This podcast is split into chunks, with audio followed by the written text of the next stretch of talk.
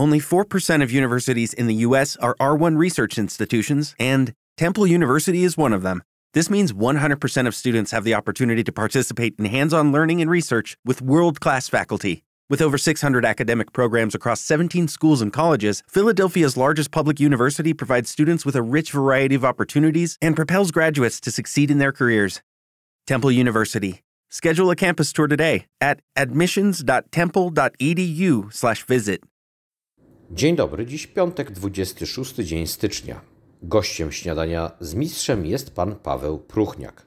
Będzie to ostatnie spotkanie w cyklu Śniadanie z mistrzem przed krótką, dwutygodniową przerwą związaną z feriami zimowymi. W tym czasie będziemy Państwu prezentować inne nasze podcasty. Serdecznie zapraszamy do słuchania. W śniadaniu z mistrzem z wielką radością i przyjemnością mamy możliwość przywitać pana Pawła Pruchniaka. Dzień dobry panu. Dzień dobry, bardzo się cieszę, że, że porozmawiamy. Koło mnie pańska książka Prześwicie i rzadko y, zdarza się tak, żeby tytuł książki y, trafiał w ten w to, w to coś, co książka z sobą niesie. No w tym przypadku właśnie w ten e, prześwit e, historii, e, który czasami jest zasłonięty i z powodu naszej niewiedzy i naszej arogancji i braku poszukiwań, a czasami po prostu jest zasłonięty, po tej historii nie możemy odnaleźć. I my e, w podtytule pańskiej książki znajdujemy odpowiedź szkice z bramy, czyli przenosimy się do miasta dla Pana Ważnego. Ja nie będę zdradzał jeszcze nazwy tego miasta, tylko chciałem się właśnie Pana o ten pytanie tytuł spytać, czy my go, czy y, rozmawiając teraz prawidłowo odczytujemy, że to jest taki prześwit, przez który wpada nam ten fragment y, historii, y, który gdzieś nam się wielokrotnie gubi. Tak, tak, no bardzo dziękuję za tę interpretację. Ona wydaje mi się trafia dokładnie w to, co było intencją zbudowania w ten sposób właśnie tytułu mm, tej, tej książki. Prześwit o którym ten tytuł mówi, to jest taki prześwit w przestrzeni i prześwit w czasie jednocześnie. I oczywiście to jest także prześwit na to, co Pan nazwał wiedzą. Wiedzą przez nas albo utraconą, albo zaniedbaną, albo jakoś zakrytą, choćby przez, choćby przez czas, przez to, że rzeczywistość podlega ciągle atrofii, ciągle, ciągle niszczeje, że dokumenty okrywają się kurzem albo płoną, że, że nasza pamięć mm, y, blaknie, że, że, że umiera po prostu.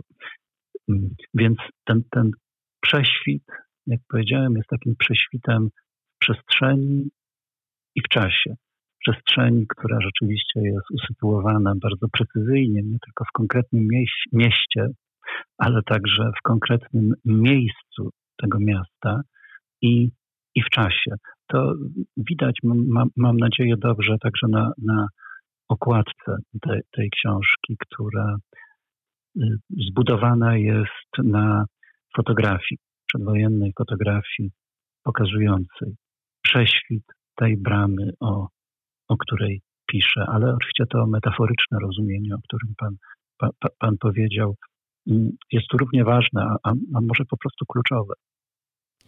Na okładce książki, pańskiej książki, widzimy Bramę Grodzką, e, widok na ulicę Zamkową. Przenosimy się do miasta w, we wschodniej części Polski, do Lublina, w południowo-wschodniej części Polski. Ale tak jak to zdjęcie, tak jak pan wspomniał, ma jakieś znaczenie dla opowieści, która zawarta jest w pańskiej książce, to tak samo wybrany świadomie przez pana wiersz, który otwiera e, pańską książkę. Wiersz poety, który w zeszłym roku obchodził 80. urodziny. Mamy tu fragment wiersza Ryszarda Krynickiego i tu mamy takie słowo, którego nam chyba wielokrotnie brakuje, e, kiedy chcemy poznać tą pamięć, która nie jest z fanfarami, która nie jest z werblami, która nie jest opisana e, na wszystkich możliwych stronach podręczników pod postacią chwały, tylko ta, która dla nas jest bardzo skomplikowana i którą z siebie wypieramy. I tym słowem jest czułość. Jak bardzo nam w poszukiwaniu tego przedświtu, prześwitu, przedświtu historycznego także brakuje czułości. No tak, to, to, to, to prawda. Mm, faktycznie y, ta książka y, skonstruowana jest, tak mi się przynajmniej wydaje, bardzo precyzyjnie i trochę tak jak mm, ta, teatralna, teatralna scena. Okładka i to, co na okładce, to, to, to jest jeden element tej scenografii. Może jeszcze tylko dodam do okładki, zaraz przejdę do, do, do, do, do czułości może dodam a propos, a propos okładki, że również sama fotografia, sam akt fotografowania, e, kadrowania rzeczywistości, świata, tego co, co widzimy, to także jest i metafora, i praktyka tego, o czym Pan mówił. Tego, że zawsze nam coś umyka, że zawsze potrzebujemy jakiegoś prześwitu, spojrzenia, spojrzenia w bok. Każda fotografia oczywiście eksponuje to, co jest w kadrze, ale sygnalizuje także istnienie tej rzeczywistości pozakadrowej, tej, która w kadrze się, w kadrze się z różnych powodów nie, nie zmieściła. I żeby mieć ucho albo oko na tą rzeczywistość pozakadrową, rzeczywiście potrzebujemy czułości. Czułości pewnie w obu podstawowych znaczeniach mm, tego słowa. Takiej czułości, która graniczy z tkliwością, a, ale też tej, tej, tej czułości, o której myślimy, mówiąc, że dysponujemy jakimś e, czułym narzędziem do pomiaru czegoś, że, że, że, że nasze detektory są dostatecznie czułe, żeby wychwycić jakieś drgania, jakieś promieniowanie, i, i, i, jakieś fale i, i tak dalej. Wiersz Ryszarda Krzynickiego sam w sobie też jest rodzajem kadru, takiego kadru, który staje się prześwitem biegnącym w czasie. Bo ten wiersz, tak przynajmniej ja go słyszę, odsyła do, do wspaniałego wiersza Norwida, zatytułowanego Czułość właśnie. Norwid w tym wielkim wierszu, wspaniałym wierszu starał się zdefiniować czułość. Ryszard Krynicki próbuje też to w tym wierszu zrobić. Pierwsza, pierwsza tercyna tego wiersza Krynickiego zaczyna się od słowa czułość, później następuje myślnik i druga tercyna, kolejne trzy wersy a zaczynają się od słowa jest czułość jest. Czym jest? No, tym, na co próbują nas naprowadzić te, te mm, obrazy mm, i sformułowania, których Ryszard Krynicki splutł wiersz Czułość. Więc to była dłuższa wersja odpowiedzi na Pana pytanie. Krótsza jest taka, że tak, bardzo potrzebujemy czułości w obu jej znaczeniach, żeby uchwycić kontakt z, z rzeczywistością i tą, która nas otacza, i ta fizycznie, w której fizycznie uczestniczymy, i tą, która jest powierzona już tylko pamięci, tylko jakimś zapisom, tylko powidokom, tylko fleszom albo, a, a, albo echom, czyli tej rzeczywistości, która przeminęła, ale przecież na różne sposoby jest obecna. E, rzeczywiście istnieje i także w tej rzeczywistości, która przeminęła, uczestniczymy, ale żeby sobie to uświadomić, potrzebujemy właśnie takiego czułego detektora w nas. I, i jednym z tych czułych de detektorów jest, jest czułość. Innym na pewno jest wyobraźnia. Użył Pan takiego plastycznego słowa, powidoki. Ta pańska książka to są właśnie takie powidoki. E, każdy esej, każdy tekst e, to jest inny rodzaj spojrzenia w to samo miejsce, w to samą pamięć, z innym doświadczeniem, z inną czułością, z inną wrażliwością. I w wielu tekstach tej czułości uczą nas poeci, tak jak poeta otwiera pańską książkę. E, trochę z takiego lokalnego patriotyzmu chciałem się spytać i przeskakując w chronologii pańskiej książki o poetę, o teksty poety związanego z naszym miastem, z Gliwicami, który tu pomieszkiwał e, kilkaset metrów zresztą od naszej szkoły. Tadeusz Różewicz mieszkał przy ulicy Słowackiego w Gliwicach. Mhm. I tam się pojawia w pańskiej książce taki wiersz Rzeź chłopców, gdzie Pan właśnie poprzez te powidoki przypomina, że ta rzeź może być związana z rzezią niewiniątek. My cały czas jakby pozostajemy jeszcze w tym czasie poświątecznym, prawda? Towarzyszą nam świąteczne dekoracje i gdzieś niesie się echo, że ktoś przed tą rzezią niewiniątek uciekał. Komuś się udało uciec, ale w tej historii, którą Pan opowiada, większości się nie udało uciec i pozostaje tylko pamięć.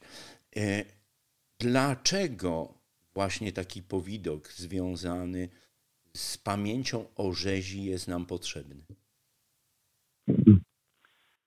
A, oczywiście wolelibyśmy, żeby, żeby, nie był nam potrzebny i nie wiem, czy to jest kwestia mm, tego, że takiego powidoku potrzebujemy, ale na pewno taka jest powinność, żeby ten powidok przy nas trwał, żebyśmy starali się mieć go, mieć go e, w oczach. Tutaj bardzo trudno jest odpowiedzieć na tak postawione pytanie. Ono jest bardzo ważne, bardzo poruszające, ale właśnie dlatego trudno jest odpowiedzieć w taki sposób, żeby rzeczy nie nie spłaszczyć, bo mówiąc najprościej, najkrócej, powinniśmy pamiętać. Powinniśmy pamiętać, że jakaś rzeczywistość zła, takiego metafizycznego być może, być może zła, w pewnym momencie w dziejach naszej kultury po raz kolejny wzięła górę i objawiła się, no właśnie, właśnie rzezią, rzezią niewiniątek objawiła się grozą przemysłowej mm, śmierci, śmierci milionów, milionów ludzi. I właśnie jako ludzie powinniśmy o tym pamiętać, ale wydaje mi się, że jest też w tym coś więcej, że w tym, tym, tym poczuciu powinności, poczuciu Dlatego używam słowa powinność, a nie obowiązek, e, żeby zasygnalizować, że tutaj ważny jest ten akt e, wychodzący od nas. Nie dlatego, że jest jakiś nakaz, ale dlatego, że istnieje w nas taka, taka potrzeba. Ale wydaje mi się, że w tym poczuciu powinności jest też coś dużo więcej, coś, co być może po prostu konstytuuje nas jako ludzi, sprawia, że, że jesteśmy ludzi, ludźmi. Może właśnie dlatego, że pamiętamy, do czego my, ludzie, jako gatunek, jesteśmy zdolni, a że właśnie dlatego jeszcze bardziej i głębiej jesteśmy ludźmi. No tutaj oczywiście trzeba by zaraz dodać, pod warunkiem, że się nie godzimy na część tych rzeczy, do których jesteśmy zdolni, pod warunkiem, że nie godzimy się na na, na tą rzeź. No a tu znowu się sprawa zaczyna komplikować. No, tak, łatwo nam jest powiedzieć, że nie godzimy się, ale przez kilka lat, w połowie XX wieku, całkiem sporo ludzi w tym, e, na tym kontynencie, na którym mieszkamy, e, nie tylko godziło się, ale i uczestniczyło w tej rzezi po stronie oprawców. No i tak dalej, i tak dalej bardzo trudno jest na, na, na to pytanie odpowiedzieć, więc może te, te takie flesze, takie, mm, próby zbliżenia się do, do, do, do sedna tego bardzo ważnego i, być może fundamentalnego pytania, które Pan zadał, może niech one wystarczą za, za, za, za odpowiedź. Pańska książka jest też przypominaniem takich narzędzi, które nam pozwalają lepiej zrozumieć. No to jest historia, to jest zapis pewnej wiedzy, e, zapis także pamięci o tych, którzy byli świadkami e, tej rzezi, tych zdarzeń. I przypomina Pan w tym rozdziale, gdzie pojawia się wiersz Tadeusza Różewicza, wiersz jego rówieśnika, Krzysztofa Kamila Baczyńskiego, z 1943 roku, który jeżeli nie mamy wiedzy, albo ta wiedza jest taka na hip-hip hura właśnie skrótowa, to wielokrotnie był czytany jako opowieść pewnego patriotycznego uniesienia nad cierpieniem e, większej społeczności, większego jakby e, patrząc tak statystycznie narodu ilościowego w rozumieniu, że jest to opowieść, czyli tylko i wyłącznie polska i o polskiej martyrologii. Ale jeżeli mamy narzędzia, które daje pańska książka, jeżeli mamy wiedzę, jeżeli mamy opowieści, to wiemy, że to jest fałszywy trop. Jak często my w historii, właśnie powracając do tego wiersza Krzysztofa Kamila Baczyńskiego, e, y, doświadczamy tych fałszywych tropów, że poruszamy się poprzez swoją niewiedzę po ścieżkach, które nie prowadzą do prawdy. Tak, tak. Tak rzeczywiście jest, bo oczywiście bardzo chętnie chodzimy po ścieżkach wydeptanych, bardzo chętnie szukamy różnych odpowiedzi pod latarnią, a nie tam, gdzie, gdzie w sensie tam, gdzie jest jasno, tak, to, to mam na myśli mówiąc pod latarnią, a nie tam, gdzie one prawdopodobnie są, te, te odpowiedzi, czyli, czyli, czy, czyli w ciemności. I to sprawia, że tak łatwo nam powielać nieprawdy, półprawdy albo banały. Mm, tak jest wygodniej, mówiąc, mówiąc, mówiąc najkrócej. Mm, poeci, być może artyści w ogóle, ale poeci w szczególności, tak mi się wydaje, dysponują pewną specjalną czułością, pewnym specjalnym rejestrem widzenia, takiego widzenia, które potrafi, potrafi, które potrafi odnajdywać te, te mm, odpowiedzi nie tylko tam, gdzie jest jasno, ale również tam, również tam w ciemności. Każdy wielki wiersz, każdy prawdziwy wiersz, każdy wiersz godny tego miana jest, tak mi się wydaje, e, spojrzeniem, spojrzeniem mm, właśnie, właśnie w ciemność. Kiedy Pan zapytał o o, o, o Różewicza, to ja sądziłem, że to będzie pytanie, które e, pobiegnie w stronę e, no, takiej konstatacji, że rzeczywiście poeci mają pewien zmysł, że, że, że widzą różne, różne rzeczy, których być może poza wierszem nie da się ani zobaczyć, ani, ani wy, wyartykułować. I to widzenie to szczególne widzenie dotyczy także, y, ono jest bardzo ostre, bardzo wyraziste, dotyczy także takich kwestii jak ta rzeź, o której, o, o której, y, o której rozmawialiśmy. Wspomina Pan teraz o, o Baczyńskim, przypominając, czy podpowiadając naszym, naszym, na, na, naszym słuchaczom, że to niekoniecznie jest wiersz patriotyczny dotyczący polskiego narodu, z którym oczywiście Baczyński się także utożsamiał, ale że to jest wiersz no, pisany w obliczu tragedii narodu żydowskiego, do którego e, Baczyński, Baczyński także, także należał. A ważne w tej koincydencji, ona się tutaj pojawia w naszej rozmowie, ale ja ją też sygnalizuję w książce, jest także to, że, że także Różewicz jest polskim poetą i jednocześnie poetą żydowskim. Że mówiąc o rzezi chłopców, mówiąc o sobie, bo tak chyba wolno czytać jego najsłynniejszy wiersz, ocalałem prowadzony na rzeź, mówi to także jako jeden z tych żydowskich chłopców, tych akurat, którzy uciekli, uciekli przed, przed rzezią, żeby wrócić do tej ewangelicznej figury ucieczki do, do Egiptu. Ale tak jak Pan powiedział, wiele miejsc jest ciemnych, zaciemnionych, e, którym Pan przypisuje taką nazwę miejsc nieistnienia. One istnieją, ale my albo nie chcemy pamiętać, albo e, splendor światła historycznego zupełnie na nie nie pada. Czasami zwiedzamy wielkie miasta jak Kraków, a nie wiemy, co było w Płaszowie. Czasami odwiedzamy miasto ważne dla Pana książki, jakim jest Lublin, a właśnie nie widzimy tych wszystkich niuansów, które w historii pańskiego miasta opisowanego przez Pana są ukryte.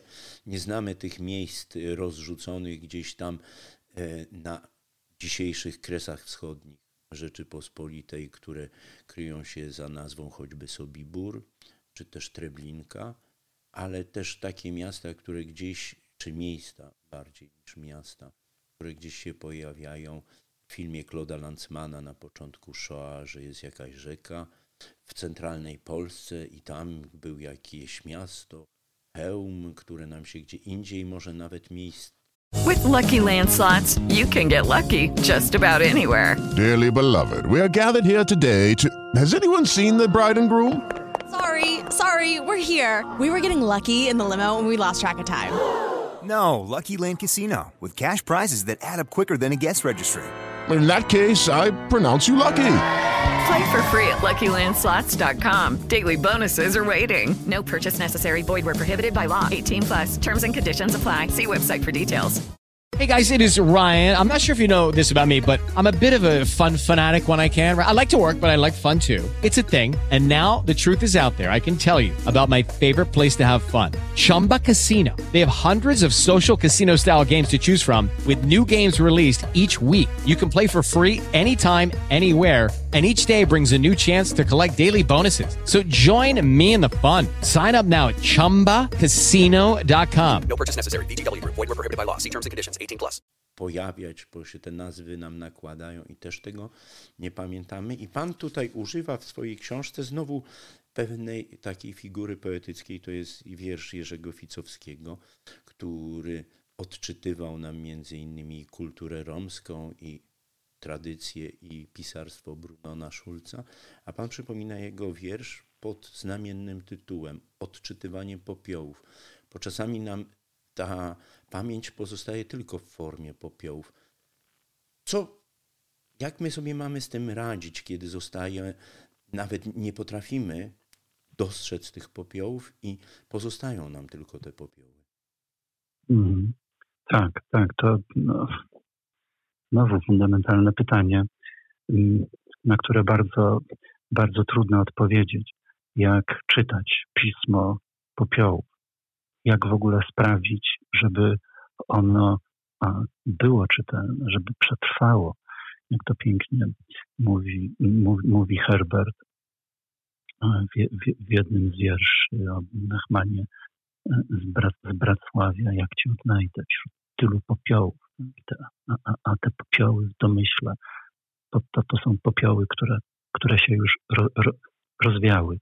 Więc to nie tylko jest kwestia tego, jak czytać pismo popiołów, ale jak w ogóle je dostrzec, prawda? jak sprawić, żeby popiele odnaleźć jakieś ślady pisma, jakieś ślady, które z kolei mogą stać się mm, rodzajem pisma mm, i, i, i czegoś do odczytania. Tak, to prowadzi jak pan słusznie za, za, zauważa, do tej figury miejsc, miejsc nieistnienia, miejsc nieobecności albo miejsc takiego odwróconego istnienia, jakichś negatywów, negatywów istnienia.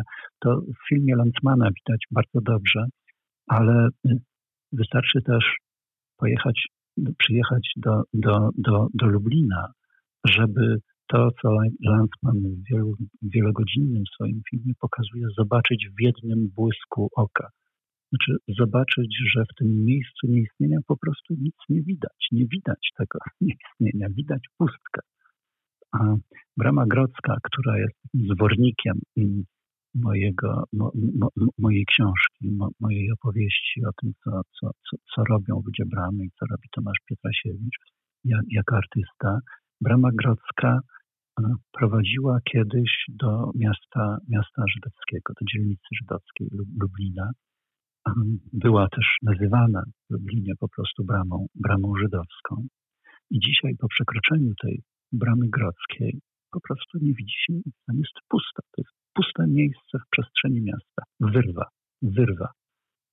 Trochę dziwne, ale tylko wtedy, jeśli człowiek sobie uświadomi, że to, że, że istnieje taka wyrwa w centrum miasta. Tam wyrwa jest z jednej strony zabudowana czymś w rodzaju parkingu, placu, z drugiej strony to jest zielona, zielona latem, zielona łąka. Teraz mm, przestrzeń po, po, po, pokryta śniegiem, ale ta pusta przestrzeń jest w środku miasta. To jest miejsce po dawnej dzielnicy żydowskiej. wyludnionej przez, przez hitlerowców, a z, jej, z mieszkańców tej dzielnicy, z Żydów, których zamordowano głównie, głównie e, w Bełżcu, a później kamienica po kamienicy, ulica po ulicy, ta dzielnica została zburzona. I tak zostało. No to dlatego nic nie widać. I trzeba wiedzieć, że tam coś było, żeby tą nieobecność zobaczyć. I tym sposobem wracamy do tego, o czym, o czym Pan wspomniał na, na początku, do tej potrzeby odnajdywania prześwitów albo tworzenia prześwitów, albo przynajmniej uświadamiania sobie, że w tej rzeczywistości, której istniejemy, jest też jakiś taki rejestr czegoś, co prześwituje przez to, co wydaje nam się twardą, obiektywną, obiektywną realnością. Jest jakieś takie mrzenie czegoś, co, co można zobaczyć, jak to pięknie mówi Leśmian, z zezem, tak, takim kośnym spojrzeniem.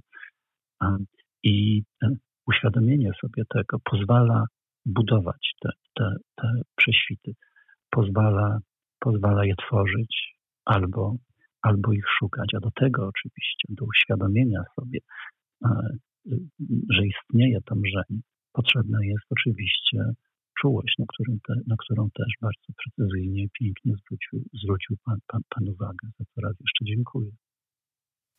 E, kiedy pan powiedział, że y, dzisiaj z bramą grodzką związane jest takie poczucie pustki i trzeba mieć wiedzę i trzeba mieć mądrość, żeby zrozumieć, z czego ta pustka wynika, to też czytelnik z pana książki, już pan wspomniał, e, twórcę, któremu ta książka w dużej mierze jest poświęcona, e, kiedy gdzieś wpisze w internecie, poszuka określenia brama grodzka, pojawi się tam teatr NN, a kiedy się zastanowi nad tą grą dwóch liter N, to może nagle sobie przypomnieć takie określenie, które gdzieś na niektórych nagrobkach się pojawia, nazwisko nieznane. Że to jest jak gdyby literowe przedstawienie pustki. I e, tych miejsc, gdzie nazwisko nieznane, ofiar, Pan wspomniał, gdzie te ofiary zostały zamordowane, wywiezione z Lublina, Wspomnieliśmy już wcześniej o tych innych miejscach, bo tak się niestety składa, że większość tych miejsc, których ta rzeź niewiniątek się dokonała, znajduje się na terenie dzisiejszej Polski i dawnej Polski się znajdowała, to pojawia się księga imion, którą wnikliwy, to niestety na tym polega też tragedia, że na oficjalnej ścieżce zwiedzania muzeum, jakim jest obóz e, zagłady w Oświęcimiu, budynek Shoah nie występuje. Czyli jak jakiś nieuważny turysta przyjedzie i będzie go zwiedzał, to nie zobaczy księgi imion, która znajduje się e, w budynku Shoah w Muzeum Auschwitz. Tam te wszystkie imiona przestają być pustką. To są dziesiątki, setki, miliony imion, nazwisk i tym pustym miejscom zostaje przywrócona pamięć. Dlaczego nam tak trudno przebiega to przywrócanie pamięci, że ten teatr NN nie oddziaływuje na naszą świadomość, że wolimy pozostawać z tą pustką, tak jak y, w czasie zwiedzania tego miejsca zagłady, które najczęściej w sensie edukacyjnym ludzie z różnych powodów odwiedzają, to ta księga imion jest pomijana. Mhm. No znowu, znowu pytanie tak trudne, że właściwie można by mu pewnie osobne seminarium poświęcić. A, a, a, znowu postaram się odpowiedzieć w jakichś takich dwóch, dwóch fleszach. Pierwszy wiąże się z tym, no, nie znam trudno, tak? To się wiąże z tym, że niestety zagłada, Holokaust, Shoah były tak, to było wydarzenie, które zostało znakomicie przeprowadzone. Z rozmysłem, precyzyjnie, z ogromnym sztabem ludzi, którzy naprawdę dobrze to wymyślili i znakomicie przeprowadzili. A co było celem?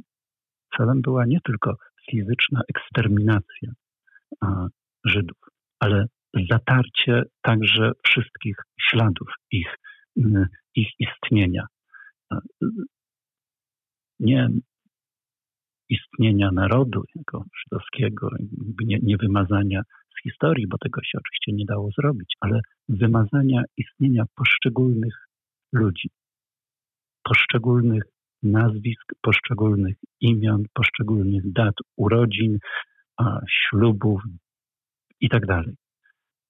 I to zostało wykonane perfekcyjnie. Na szczęście nie aż tak, nie aż tak e, sprawnie, żeby nic nie zostało, ale w dużej mierze obcujemy właśnie z popiołem, właśnie z pustką, właśnie z efektami świetnie przeprowadzonej na przykład akcji Reinhardt. E, używam takich e, pozytywnie brzmiących określeń, świetnie na przykład, żeby tym, mm, jak to powiedzieć, żeby powiało od tego grozą, żeby wrócić w ten sposób do, do, do, do tego stwierdzenia, o którym, które pojawiło się jakiś czas temu w naszej rozmowie. Bo co to znaczy, że tą, powiedzmy, akcję Reinhardt przeprowadzono tak znakomicie? To znaczy, że my jako ludzie, również ja, jesteśmy do tego zdolni. Że my jako ludzie potrafiliśmy to zrobić i zrobiliśmy. A, więc skuteczność tego wymazywania obecności konkretnych ludzi była naprawdę duża. I to jest jeden powód, dla którego pojawia się ten trud, o którym, o, o, o, o którym Pan wspomniał. Drugi, nie mniej ważny, wiąże się właśnie z świadomością ogromu zła, które się, które się dokonało. Strasznie trudno jest z tym żyć. Strasznie trudno jest wziąć to na swoje barki. Strasznie trudno jest to nieść w swojej pamięci. Strasznie trudno jest to mieć no, pod powiekami. Um, powiedziałem, że taka jest nasza powinność, tak mi się wydaje, ale ze spełnieniem tej powinności wcale nie jest, wcale nie jest łatwo. To nie znaczy, podkreślam trud tego, trud, trudność tak? pamiętania na przykład, to nie znaczy, że to nas zwalnia z tej, tej powinności pa, pa, pamiętania, ale jest nam wygodniej nie, nie pamiętać. Wygodniej jest nam mówić rzeź niewiniątek, bo to jest jakaś figura kulturowa, no bo to nam odsyła do jakiejś przeszłości, coś się wydarzyło dawno i tak dalej. A dużo trudniej jest wymienić konkretne imiona i nazwiska. Dużo trudniej jest poświęcić czas na to, żeby, tak jak Pan mówi, otworzyć księgę imion i po prostu przeczytać choćby same imiona albo imiona i nazwiska. A, więc to są chyba dwa takie podstawowe powody, dla których z takim trudem przychodzi nam mm, pa, pamiętanie. Z takim trudem mm, radzimy sobie tą rzeczywistością, która nie zniknie tylko dlatego, że o niej przestaniemy pamiętać. Ona będzie towarzyszyła nam jako ludziom już zawsze. Ważne jest tylko to, żebyśmy właśnie ciągle podejmowali trud zastępowania tego NN jakimś konkretnym imieniem, jakimś konkretnym nazwiskiem, albo przynajmniej, tak jak to się dzieje na przykład w Bramie Grodzkiej, w ramach jednego z przedsięwzięć realizowanych przez, przez, przez Tomasza Piotrasiewicza, żebyśmy próbowali przynajmniej wynotować ślady czyjejś obecności, na przykład z relacji z tamtego czasu, w której pojawia się. Wtedy widziałem małego chłopca, który spojrzał na mnie, kiedy go no, pychano do, do, do, do, do wagonu jadącego do, mm, do, obozu, do obozu zagłady. I to jedno wspomnienie o jakimś konkretnym chłopcu, o jego konkretnym spojrzeniu warte jest ocalenia. Nie będziemy wiedzieli, jak ten chłopiec miał na imię, kiedy się urodził, o czym marzył i co, czego mógł, mógł dokonać, ale przynajmniej to jedno spojrzenie a, ocalimy i warto to robić. Tak mi się wydaje. Moje ostatnie pytanie związane jest z tym, o czym Pan już y, zaznaczył, że jednym z poetów, który pojawia się na kartkach pana książki, to Zbigniew Herbert. Zbigniew Herbert w Paryżu był y, świadkiem na ślubie Adama Zagajewskiego. Ten poeta też się pojawia. I dwaj poeci, oni uczyli się pamięci o tym w czasach, kiedy powstają takie ważne dla e, ludzkiej pamięci książki, choćby jak Eichmann w Jerozolimie, kiedy to, co nieoczywiste, stawało się oczywiste. Kiedy trzeba było się zmierzyć z tym, co Pan powiedział, jako szkiełko i oko, czyli liczba tych zbrodni, liczba ofiar, miejsc, to, co zostało, tak jak Pan napomniał, przeprowadzone tak perfekcyjnie. Czy od poetów przytaczanych przez Pana, od artystów przytaczanych przez Pana, od teatru NN. Jak my się mamy uczyć tej empatycznej pamięci, że ona nam jest niezbędna, jeżeli chcemy podążać drogą Pana Kogito, jeżeli chcemy kiedyś w hotelu nie być zaskoczonym filmem Claude'a Lanzmana, jest taki niezwykły wiersz Adama Zagajewskiego o oglądaniu filmu mm. Shoah jeżeli chcemy nie być zaskoczeni kiedyś jakimś pytaniem na międzynarodowym spotkaniu, to pochodzisz z tego kraju, gdzie coś takiego się wydarzyło, a ja nie wiem o czym ty mówisz. Żeby uniknąć takich odpowiedzi, uniknąć takich braków pamięci.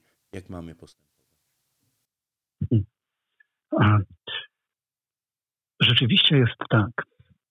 Mm, albo inaczej. Ja, ja uważam, że że okiem sztuki, okiem wyobraźni widzi się przenikliwiej, głębiej, więcej, szerzej, mądrzej. A, I mm, żeby tak spojrzeć, trzeba, żeby umieć tak spojrzeć, trzeba być dotkniętym przez Boga, przez geniusz. Wszystko jedno, przez muzy. A, wszystko jedno, mm, jak to nazwiemy. Ale rzeczywistość y, sztuki ma też taką właściwość, że nie trzeba być jej twórcą, żeby w tej rzeczywistości uczestniczyć. Nie trzeba napisać samemu wiersza, który widzi swoim okiem coś więcej, który jest wiersza, który staje się mądrzejszy nie tylko od poety, ale od ludzi w ogóle. Nie trzeba tego wiersza samemu napisać. Wystarczy go przeczytać, żeby tej rzeczywistości odsłanianej okiem tego wiersza zacząć uczestniczyć. Gadame powiedział bardzo pięknie jakiś czas temu. To nie jest tak, że poeci milkną.